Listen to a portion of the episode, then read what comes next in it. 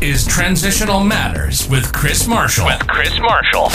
We've gathered the best thinkers from around the world to talk about the most important social, environmental, financial, technological, and geopolitical transitions that affect your life. Transitional Matters is all about bringing the greatest thinkers directly to your ears. The most important trends, megatrends, and transitions that are going on around us. Now zip up and put your headphones on. Broadcasting direct from the UK, here's your host, Chris Marshall. Welcome to this episode of Transitional Matters, where we look at the biggest trends and mega trends going on around us. Today, I'm joined by Adam Sharp. Adam's a futurist, uh, works at Futurely. I'm going to get you to introduce yourself, really, Adam, because you'll do a far better job than me. But your specialization is demographics. Is that fair to label you with that?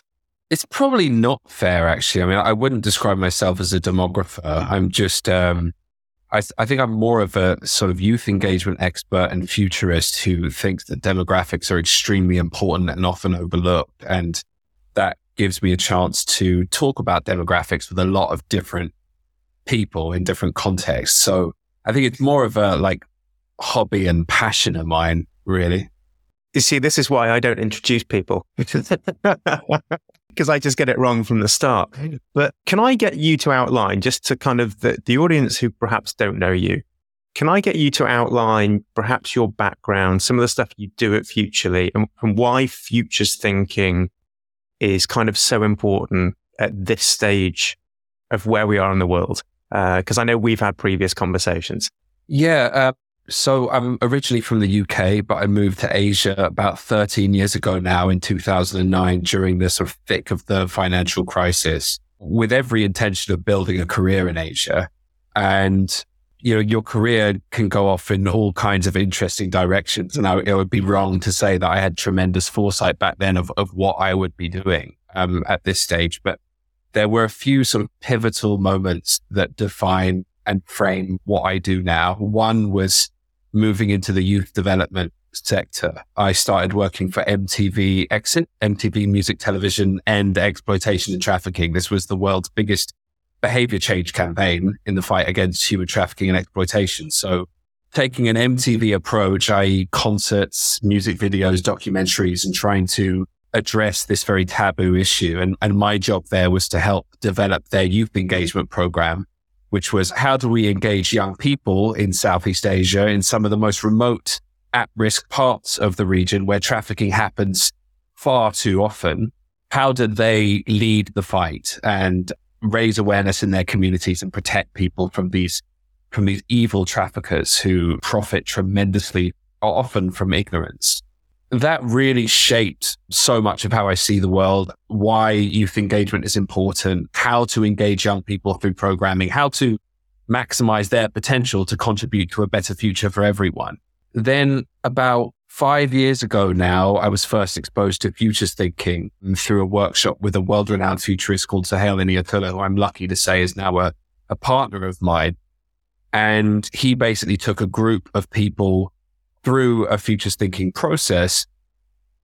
And it was just so eye opening. There were a few reasons why it had an impact on me. I think, I think for me, the chance to think about the future in a structured way, it was the first time I'd ever done it. You know, I think most of us don't think about the future really unless it's, you know, some movie that we're watching or, you know, maybe some news article, some headline that's maybe quite fearful, you know, an attention grabbing statement.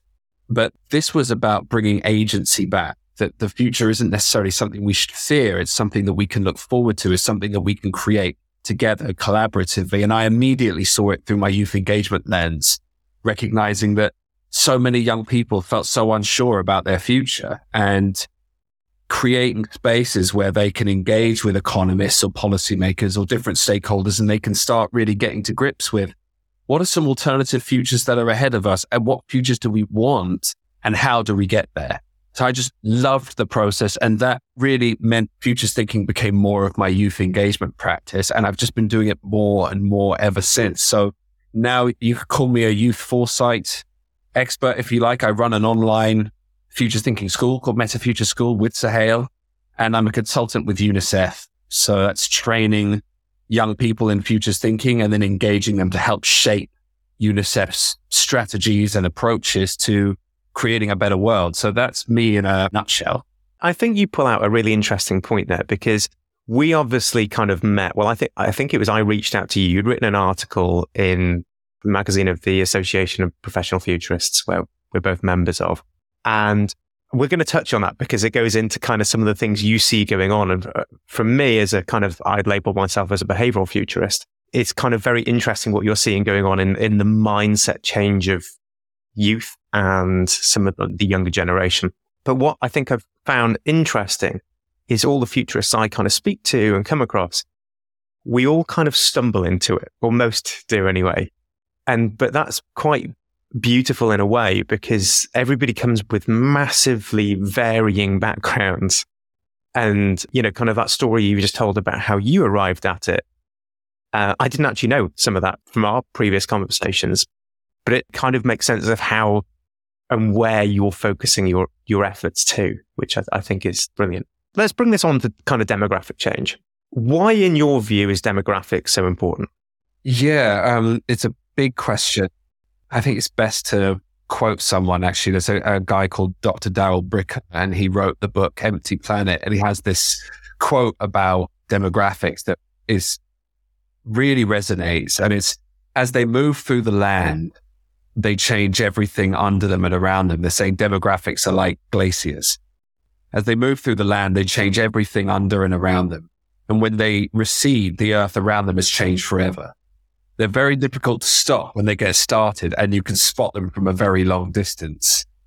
And I mean, obviously books like that, like Empty Planet have really shaped, you know, how I see this issue. But I think why is it so important? The challenge is that like demographics are a mega trend, but they're widely misunderstood. So most people think that overpopulation is the mega trend that we should be most concerned about, partly because of language. There was a book in the late 60s called The Population Bomb by Paul Ehrlich, and that was hugely influential. And language can really influence the um, the zeitgeist. You know, they can stay with us. Population bomb. It sounds very scary. And now, with so much concern around how to address the climate crisis, it's understandable that that so many people, especially young people I work with, the ones that I ask about population and demographics, they think a decline is a good thing. You know, less people equals less pressure on the planet. There's no mass movement to prepare for demographic change. There's no young people marching in the streets or banging on the doors of Davos, you know, despite the fact that this issue could greatly impact their futures. What I thought was fascinating, again, as Darrell Bricker put it, you know, you can see glaciers from a long way away. You know, in futures thinking, we tend to state that it's impossible to predict the future. Instead, we create alternatives. There's too much complexity. And the further out you go, the less we can rely on data on empirical evidence. But there are some things we do know, like how many people were born today. And therefore, we know roughly how many people will be in their 80s come the end of the century, right? So there's, there's actually a lot that we do know because we have good data on demographics. And the data is all pointing in one direction, which is to decline, not overpopulation. So we see all over the world, particularly in Europe, like countries like Germany, Italy, and Serbia, and across Asia, most notably in Japan and Korea, um, birth rates, i.e., the number of children per woman, are way below replacement and dropping. Um, so populations are declining dramatically year on year. So Japan lost over 600,000 people from their population last year, which is the highest drop ever in recorded history. Countries like Bangladesh, like developing countries, are following suit. And in the space of 50 years since independence in the 70s, in Bangladesh, life expectancy has gone up by 20 years and the birth rate has dropped from five children per woman to 2.2. This is like a development miracle that people are living longer and that women are better educated with more career prospects and are choosing to delay having children and whatever other reasons there are that are bringing the population down. You know, deciding what they wish to do with their bodies. These are really positive things, but we need to plan for this, these changes, these demographic changes around the world at a systemic level, how do less and less young people support more and more old people, the, the inverted population pyramid, if you will? You know, what's going to happen to the social safety net? What happens to pensions? What happens to healthcare spending? And I think what also really grabs my attention with this is that governments are responding to these demographic changes now in different ways that we're maybe not that aware of. You know, so while some are investing in childcare facilities to support better work life balance or offering cash incentives for parents to have children, I don't know if you heard recently, the Japanese government is offering about like 7,700 US dollars to families in certain parts of Tokyo in 2023 if they move to a disadvantaged local area and have children. They're offering them like big cash incentives for this. Yeah, I'd come across something similar on that because I included in the research of my book, I included, I think it was like the Naga province. I'm probably doing a complete disservice to the pronunciation and actually made up a region in Japan now. But I came across that story. And so I had to include it in a chapter in my book just because you're right. It puts so much social strain on the systems we have in place. So actually, I put up a LinkedIn post the other day. I'm sure you saw the kind of the protest going on in France at the moment over essentially pension reform. And what is being missed is that bigger story that the measures being proposed are, are, are likely nowhere near enough to actually cope with the change coming down the line. Like they're talking about changing the retirement age by two years. If France already has one of the lowest retirement ages in Europe. It already has one of the highest pension payment kind of ratios in Europe again. You know, it's kind of the worst of both sides. And when you actually look at it, you know, for me, coming with kind of with an economic background, this isn't so much just about like, oh, people are going to have to retire later. This is actually potentially a solvency issue for governments and countries. I'm not just throwing bombs in. it's that serious they are struggling to make their pension obligations now. And that's like decades before the population pyramid changes even more, where it becomes even harder for them to rely on taxation and young people contributing to the economy to pay for these obligations. You're absolutely right. And I think in France, they're trying to extend the retirement age from 63 to 65. In America, it's already 67. And when does this stop? You know, like we, we can start to think, well, in 20 years, you know, will there be a retirement age? Yeah. Because if you go back to kind of like, let's take, eh, obviously, I, I'm fairly familiar with the UK situation, but when the state pension was actually like introduced in the UK, like very few people got to it. It was almost like this. Oh my word. If you live to be, I can't even remember what it was. Let's just say it was 50 if you live to be 50 years old, we consider you an anomaly in society and we will help you get through the final few years. Now people take a state pension and they have potentially 30 years of retirement on it. And it's not only have we lengthened that out, but as you correctly say, there are fewer people contributing to these systems of working age. The dependency ratio changes massively and it changes again massively, doesn't it? As we kind of look out. Yeah, I mean, this is one of the many sort of policy battlefronts that are going to become increasingly important over the coming decades. And these are things that, you know, we need to be aware of. And, and, you know, hats off to the French. I mean, they're always in the streets protesting and fighting for their rights. And so they should be because, you know, ultimately, if we don't sort of fight for our rights and for our protections, then, you know, who's going to fight for us? So I think these are really important. But again, you know, this discussion around retirement is really interesting. A lot of futures thinking is about challenging our assumptions. And our assumption right now is that after 63 or 65, we're not really able to contribute to the economy. That might not be the case in the coming years, whether it be due to longevity tech or just generally the fact that we are living in better health, we're living longer, you know, one of the challenges that older people have in the job market is that they're hard to employ. Well, maybe in the future, there'll be incentives for companies to employ older people. You know, maybe there will be more businesses for elder people because there'll be such a big percentage of the population and elderly people will be best placed to serve in those sorts of companies and innovations. So this is what I love about futures thinking. It's, you know, we're looking out to the horizon and thinking, you know, what are the different drivers of change in the present? And, you know, uh, you're coming back to, you know, another battleground here. You know, it's, it's really a human rights minefield because, you know, one policy area is, for example, extending the retirement age. Another is about supporting families, family planning. These are that that's a really positive thing. But also in China, and family planning officials have begun refusing men vasectomies. So according to official figures, the number of vasectomies has dropped from like 150,000 to like 5,000 from 2015 to 2019. That's extraordinary, right? But there's no official ban. It's just that suddenly the procedure isn't available in hospitals. So what I mean by this is any sorts of policies to address population decline, we need to ensure that they respect human rights. And we need the whole government to account for this because there are some scenarios here where we potentially start to lose some of the human rights that we fought for over the, you know, in, in our recent history. So this is why it's so important. Absolutely. Yeah. You pulled up that, the, the book Population Bomb, which I think, as you correctly said, was like 1960. But obviously, we can, we can go back before that.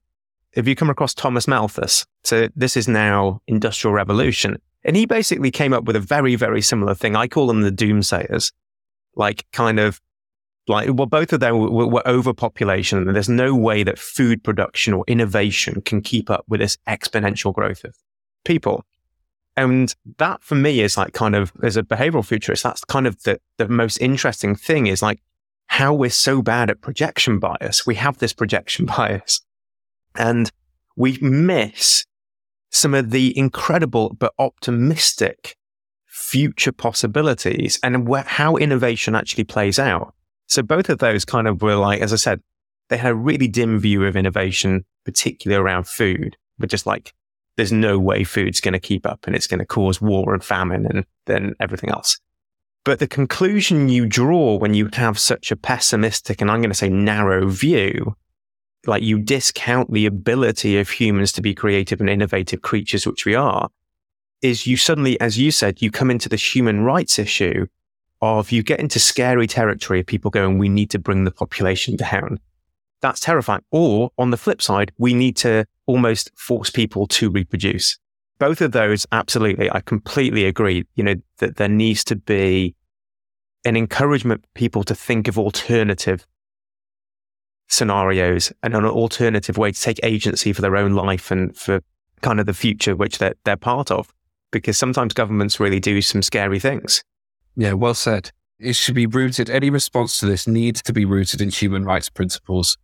You know, the population decline in many instances, and I mentioned Bangladesh, you know, the, the population is, is coming down because women have more opportunity, more agency, the right over their bodies. They choose to have children later. There's many other factors involved in population decline. So it's a gross oversimplification. But these are some of our biggest development successes. We don't want to roll these back. We want to build on these human rights successes. This is why it's a scary territory. And when I talk to people about demographics, that's often an aha moment that, that this and the way that governments address it is a human rights issue. And, uh, and it's probably going to be a human rights issue for many decades to come. And we need to be aware of it. And we're simply not. Yes, that's a really important point. So can I come on to some of the work you're doing around this? Because this is where it becomes fascinating because you're looking at kind of how some of these changes are then interlaced or connected to almost the behavior and outlook of younger generations. So I mentioned, I think before the kind of the article that you wrote that was talking about kind of a lot of these issues and I picked up on, I, I, think the actual reason I reached out to you was you, you included this phrase, which I'd never come across, but I, from my reading and research now is quite popular in Asia called the lying flat generation. Could you kind of outline that? Because I find this absolutely fascinating. I believe that there's also kind of a, a similar phrase in China, which is stroking fish. Don't know stroking fish. There's a couple of internet memes that went viral in China and became social movements, which is, you know, so fascinating. And, you know, how do you predict the future when, you know, like an internet meme can create social movements so quick? And so it's, it's really fascinating. And in China, supposedly inspired by this 996 work culture, you know, working at 9 a.m., finishing at 9 p.m., and working six days a week. My goodness. Memes started appearing around the theme of lying flat or tang ping, which is basically encouraging young people to have a laid back attitude to life. And this then developed, um, particularly over COVID and some of those crippling lockdowns in China, into let it rot or bai lan. And uh, that is a, a bit more serious, where its meaning is letting things that are already beyond repair like deteriorate and just and, and young people just deciding to let the country fall apart. I'm not going to be part of your project. Again, partly a response to work culture, partly a response to lockdown, potentially a response to the mortgage crisis in, in China. So this is much to the consternation of the CCP, which has long sought to promote values of hard work and collective responsibility. And particularly as China has its own demographic crisis to contend with, you know, very recently, you know, it was in the news, the birth rate has, uh, well, the population has peaked. Birth rate is well below replacement rate. Um, it peaked 10 years earlier than UN estimates. This is another thing that makes population, um, like demographics so interesting. It, it is quite hard to predict. And a lot of the demographers have, have really been caught by surprise at how rapidly populations are declining. So if less and less young people must support more and more old people, they're going to need to be really productive. So, so a meme like let it rot is not what you want running through your youth population. But like Chinese youth aren't alone. You know, like here in Thailand, where I live, you know, after nationwide youth protests, there were pro democracy protests were crushed at times violently during COVID with cost of living spiraling. More and more Thai youth, whether you're looking at Twitter or you speak to them in the street or in a workshop, they don't see a future in Thailand. And it's this lack of trust in public institutions, which is really a global trend. And, you know, Thailand is already the economic laggard of Southeast Asia. You know, the economy is growing very, very slowly. It's now a super aged society. So over 60s account for fifth of the population. So the birth rate has declined to 1.5 children. The working age population is reducing dramatically and it will do over the coming decades. This is happening in Europe too, but Thailand is still a developing economy and old people's incomes are often insufficient you know, they lack health insurance. They often live in poor living conditions. Many don't have higher education. And uh, I think recently the Bangkok Post called it like a demographic doomsday. You know, it's coming and we need to be ready. Again, it's like the invert, like the opposite of population bomb. It's like now we're, you know, we're, we're creating scary language as populations go the other way. So I, I'm interested in how you know, when I do speak to young people about population decline, how many of them are so scared about the climate crisis that they can't even imagine having a baby. I mean, they often talk about how it's unaffordable to have a child. That comes up a lot, just about the cost of living, the cost of education, cost of healthcare, but also that, you know, the environmental crisis is such that we need to have less children. And this is scary. And I think that's a really interesting point that you've just brought there is just around that we've flipped what having a child means through history. If we go back, and I'm going to have to put loads of caveats around this because I'm, I'm not actually saying the history was right way, but if we go back kind of 100, 200 years, having a child was an asset. You needed that child for its labor, to put food on the table, to contribute to the family welfare. We've progressed and this is the caveat I'm putting in. I'm not saying we need to go back to, that situation. We've progressed to the point where now a child is a liability, where it's now actually, it's not contributing thanks to the human rights laws that we've put in place and the, the economic progress we've made. We no longer need children to actually provide for the family, to put food on the table. We've created a world where we can provide for them. They switch from being an asset to a liability on a family balance sheet. And that brings with it its own social change because then it stops being, okay, well, I need to have X number of children to support me to I now have a child for personal growth, person, personal values for, for my own welfare. and my own desires rather than a, a necessary need. That's also what we're playing with here, isn't it? You're spot on. I mean, the trend is more and more of us are living in urban city centers uh, rather than in rural areas. That is a trend that's continuing to increase. When you move away from the rural area, like off the farm into a city, you're right. It's instead of being another set of hands on the farm, it's another mouth to feed in the city. But simple things like in urban areas, there's less space. So it's, it's more expensive to have a big enough house to house enough kids. We could go really down this rabbit hole of like all of the different factors that influence demographics. You know, for example, we're living in increasingly secular societies. There's less pressure from the minister, from the imam, from the religious leader, and from the religious community to have children. Like you said, it, it becomes more of um, for personal fulfillment. I read a study just the other day that I think was that I, I must bring up here, um, which is, you know, we're talking here about why people are choosing not to have children. There's no doubt that there's a there's a percentage of people, and I think it, it's going to be really interesting amongst Gen Z and Gen Alpha after them how they see having children and whether they still want to have them. Because the ones I speak to almost unanimously don't. Um, but there was a study done in 20, in 2015, 2016. Uh, it was basically, they were researching childlessness and they interviewed a considerable sample size. And they found that 10% of those interviewed chose not to have kids because they didn't want to have kids. I'm not saying in this conversation that if you don't want to have kids, you should. I'm not here like you know, rattling the bell for like, you should do what you don't want to do. I believe in personal choice and personal freedom.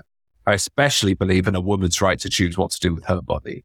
Another 10% of those surveyed couldn't because of infertility. 80% of those interviewed had always planned to and had always wanted to, but they weren't able to. Why? Because they put it off you know, they put it off until their 30s. They couldn't find the right partner. Um, you know, one partner you thought was right, maybe that ended in divorce, took another two, three years. A belief that technologies are going to help you have children like after your 30s and 40s, it can lead to some complacency. And there's this huge number of people out there in society who can't, who didn't have children, who really wanted them. 80%. And there are support groups for these people who feel men who feel like they're not a man because they couldn't have kids, women who feel desperately lonely. And this is one of the trends that I think futurists and we should all be thinking about is in the coming decades, an epidemic of loneliness of people who wanted kids but could never have them and are now living lonelier lives because of it. So part of this is about choice. And I think the next generation is going to be increasingly a factor because of the climate crisis and the cost of living crisis. But it's also important to recognize as people decide to focus on education and their careers, they put it off later and later. And it's not always a given that you're going to be able to have that child in your 30s. And often it's a source of tremendous pain. I think that's a really interesting point, you know, just about how that kind of you're right. You know, that that's another massive trend, isn't it? Of that kind of having families later. And as you say, it comes from, I want a career first and I want to complete my education, all positive things, but it brings with it new issues to get your head round to tackle. Can I delve into uh, something that you're working on? Because uh, I think this is where we ended our conversation last time, actually, was I'm probably going to do this a disservice by calling it just a game but you're building a, a, a, a game. I don't have a better word. Maybe you have a better word for this for basically encouraging youth to consider demographic change. Is that be a- Yeah, I had a child last year, um, a little boy called Noah, it got me really thinking about demographics. I mean, it, it did. Uh, that's such a weird thing. It got me thinking about a lot of other things as well. Like, you know, being a father means a lot to me, not just like, how can I use this in my work? Don't worry, I'm not Dr. Evil over here, but like, um, you know, for me, I, I, was thinking about what the world would be like in 30 years. I was also thinking, you know, even though both me and my wife work and we're relatively successful, we, we do pretty well for ourselves. How are we going to afford to have this baby? And this really sparked my interest in thinking about, you know, we need to raise awareness of these issues. So I, I started thinking about, you know, how do I use foresight to help raise awareness of demographics as a mega trend worthy of our attention. And, you know, just in this conversation, you know, some of the complexity is starting to like emerge. You know, this is to do with so many factors, you know, that the consequences on pensions and retirement ages and birth control and access to, you know, abortion and vasectomy to, you know, the economic considerations. It's just the impact of religion and urbanization. There is so much complexity in this issue. I thought, you know, a great way to engage different stakeholders in a really complex subject like this is to use gaming, you know, is to create some rules around it where we can start playing and thinking about some possible alternative futures. And I started doing a lot of research on demographics and I thought, well, one of the things we do in futures thinking is we is we create alternative scenarios. You know, because we can't predict the future, we look at possible, probable, and preferred futures. And one of the ways of doing that, there are many ways of doing this. One of the ways of doing that is, is through a participatory approach, bringing different stakeholder groups together to work through a series of like methods and tools to think through the future in a structured way and I thought maybe a game could really help strengthen this scenario building process. So I created sets of cards. Cards are great because cards give you a lot of flexibility because you can choose which card to introduce and when. So you can layer on complexity depending on the group that you're working with. And it also allows us to ensure that whether it be they're creating a future scenario or they're creating an artifact from the future, you know, a product from the future, that they're considering different things. So, for example, I created policy cards. You know, one policy card, for example, you know, some are quite dystopian, like denying women access to abortion. Well, that's dystopian or utopian, depending on who you're talking to. Um, or denying access to family planning. You know, for example, what would the impact of that be on the future? Versus another policy um, level, which is seeing maybe health as the new GDP. So, you know, thinking about a world where health is a much more important part of our policy making and our thinking about what success looks like in a, in a country or a society.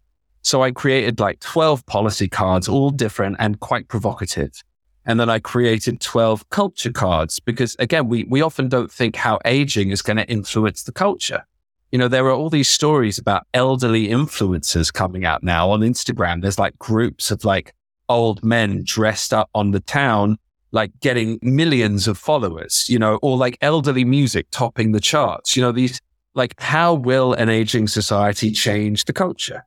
How do we actually see the elderly and how do we therefore treat them? You know, it's like thinking about the culture shift. And then the last deck was technology cards, you know, again, with with things like gene editing and longevity tech and artificial intelligence and blockchain, you know, and, and I thought if I could equip groups of people, young people, young and old, policymakers, concerned citizens with this range of cards and then let them play and let them create alternative scenarios or artifacts from the future, we could surface some really interesting emerging issues and we can get out of the box with our thinking on demographics. And the game is still in development and we've done a couple of tests and it's just fascinating to see what comes out of these decks of cards.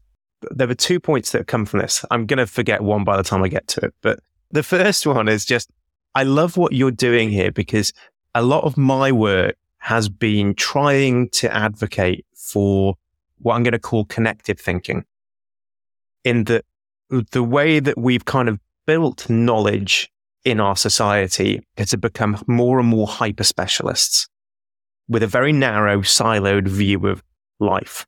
And anything outside of that single vein, we have very little awareness of in the most part.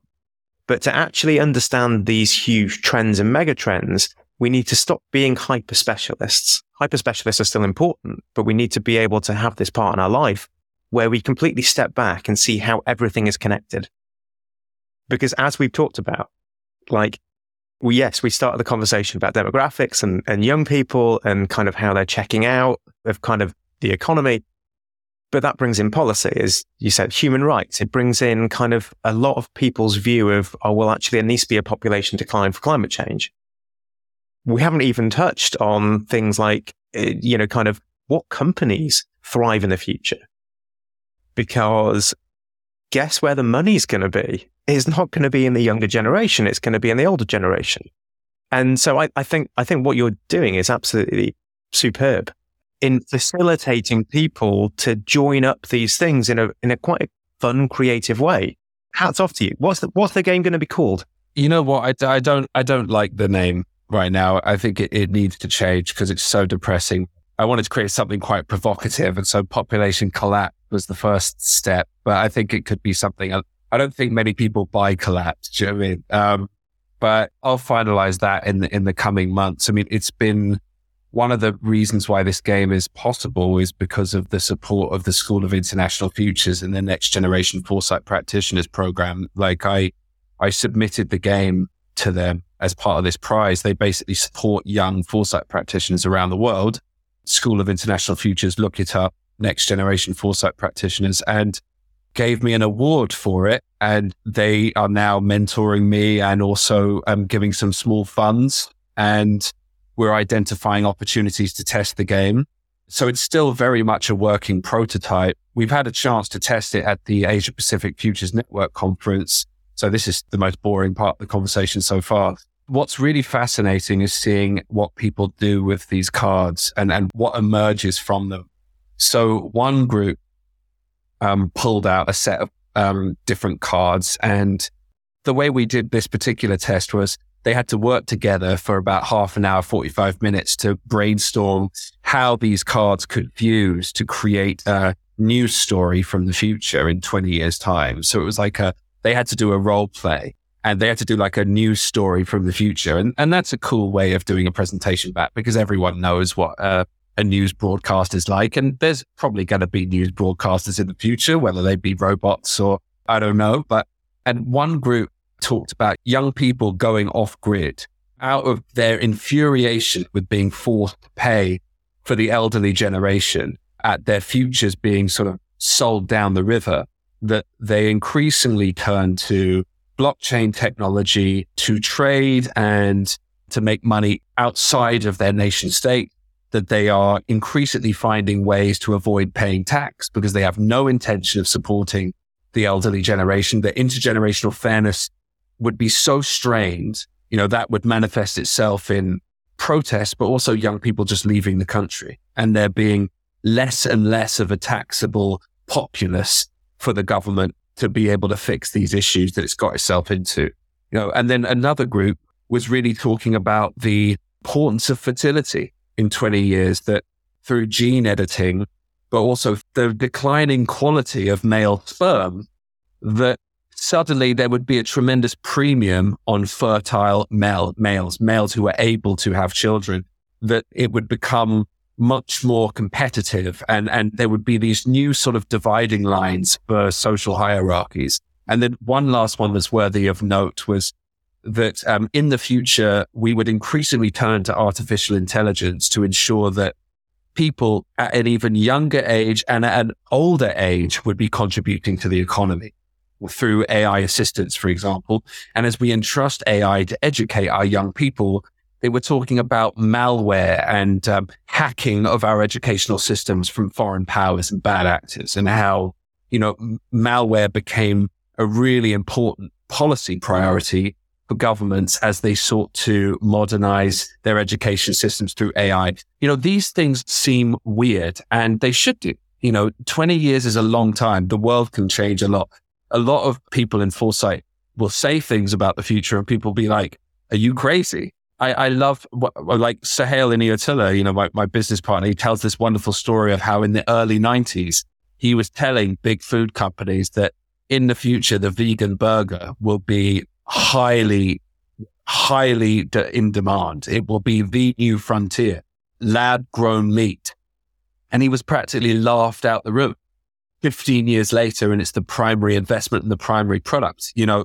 So futurists have to go out on a limb and make bold statements that sound ridiculous. Any useful idea about the future should at first appear ridiculous. That's how Jim Dator put it.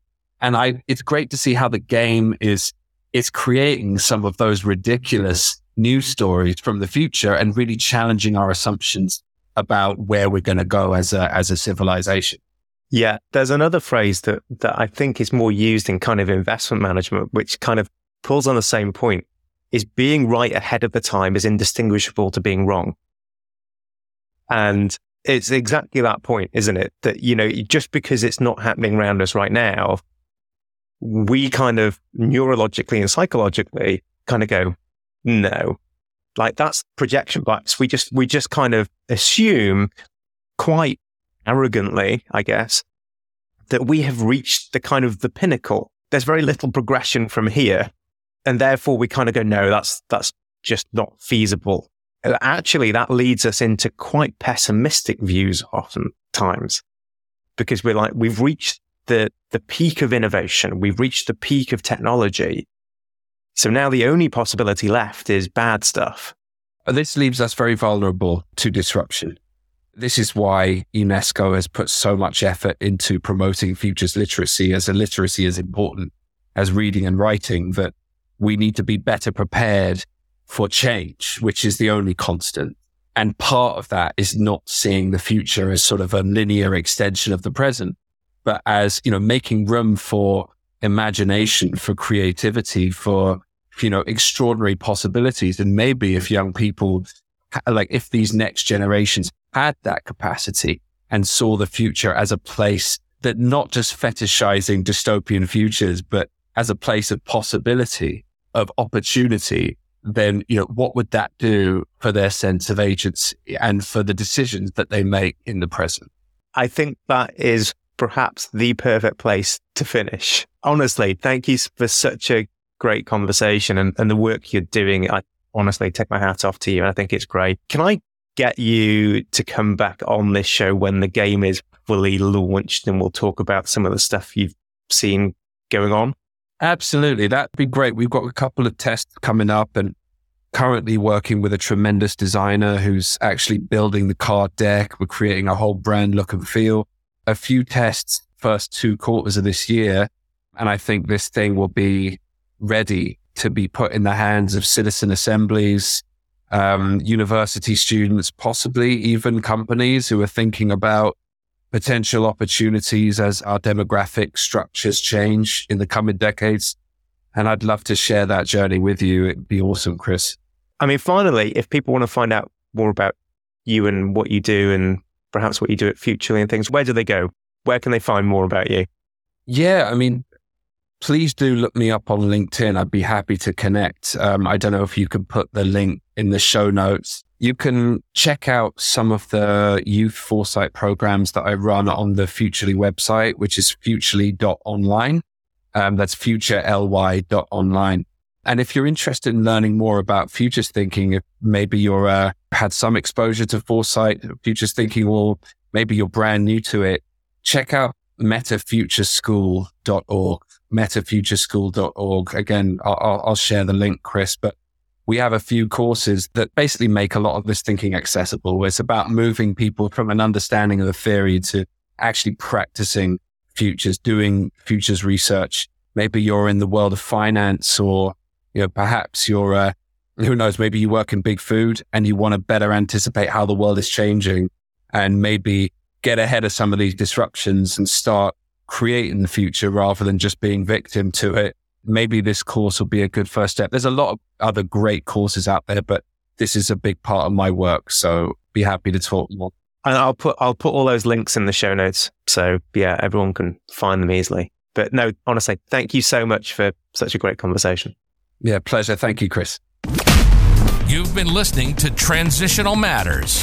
Make sure to like, subscribe, and sign up to the show's email newsletter by going to chrismarshall.uk. And we'll see you next time for more from the world of mega trends and transitions. All content is for informational purposes only and does not constitute an offer or recommendation to buy or sell any securities. Content should be treated as educational and general and should not be seen as a recommendation to use any particular investment strategy.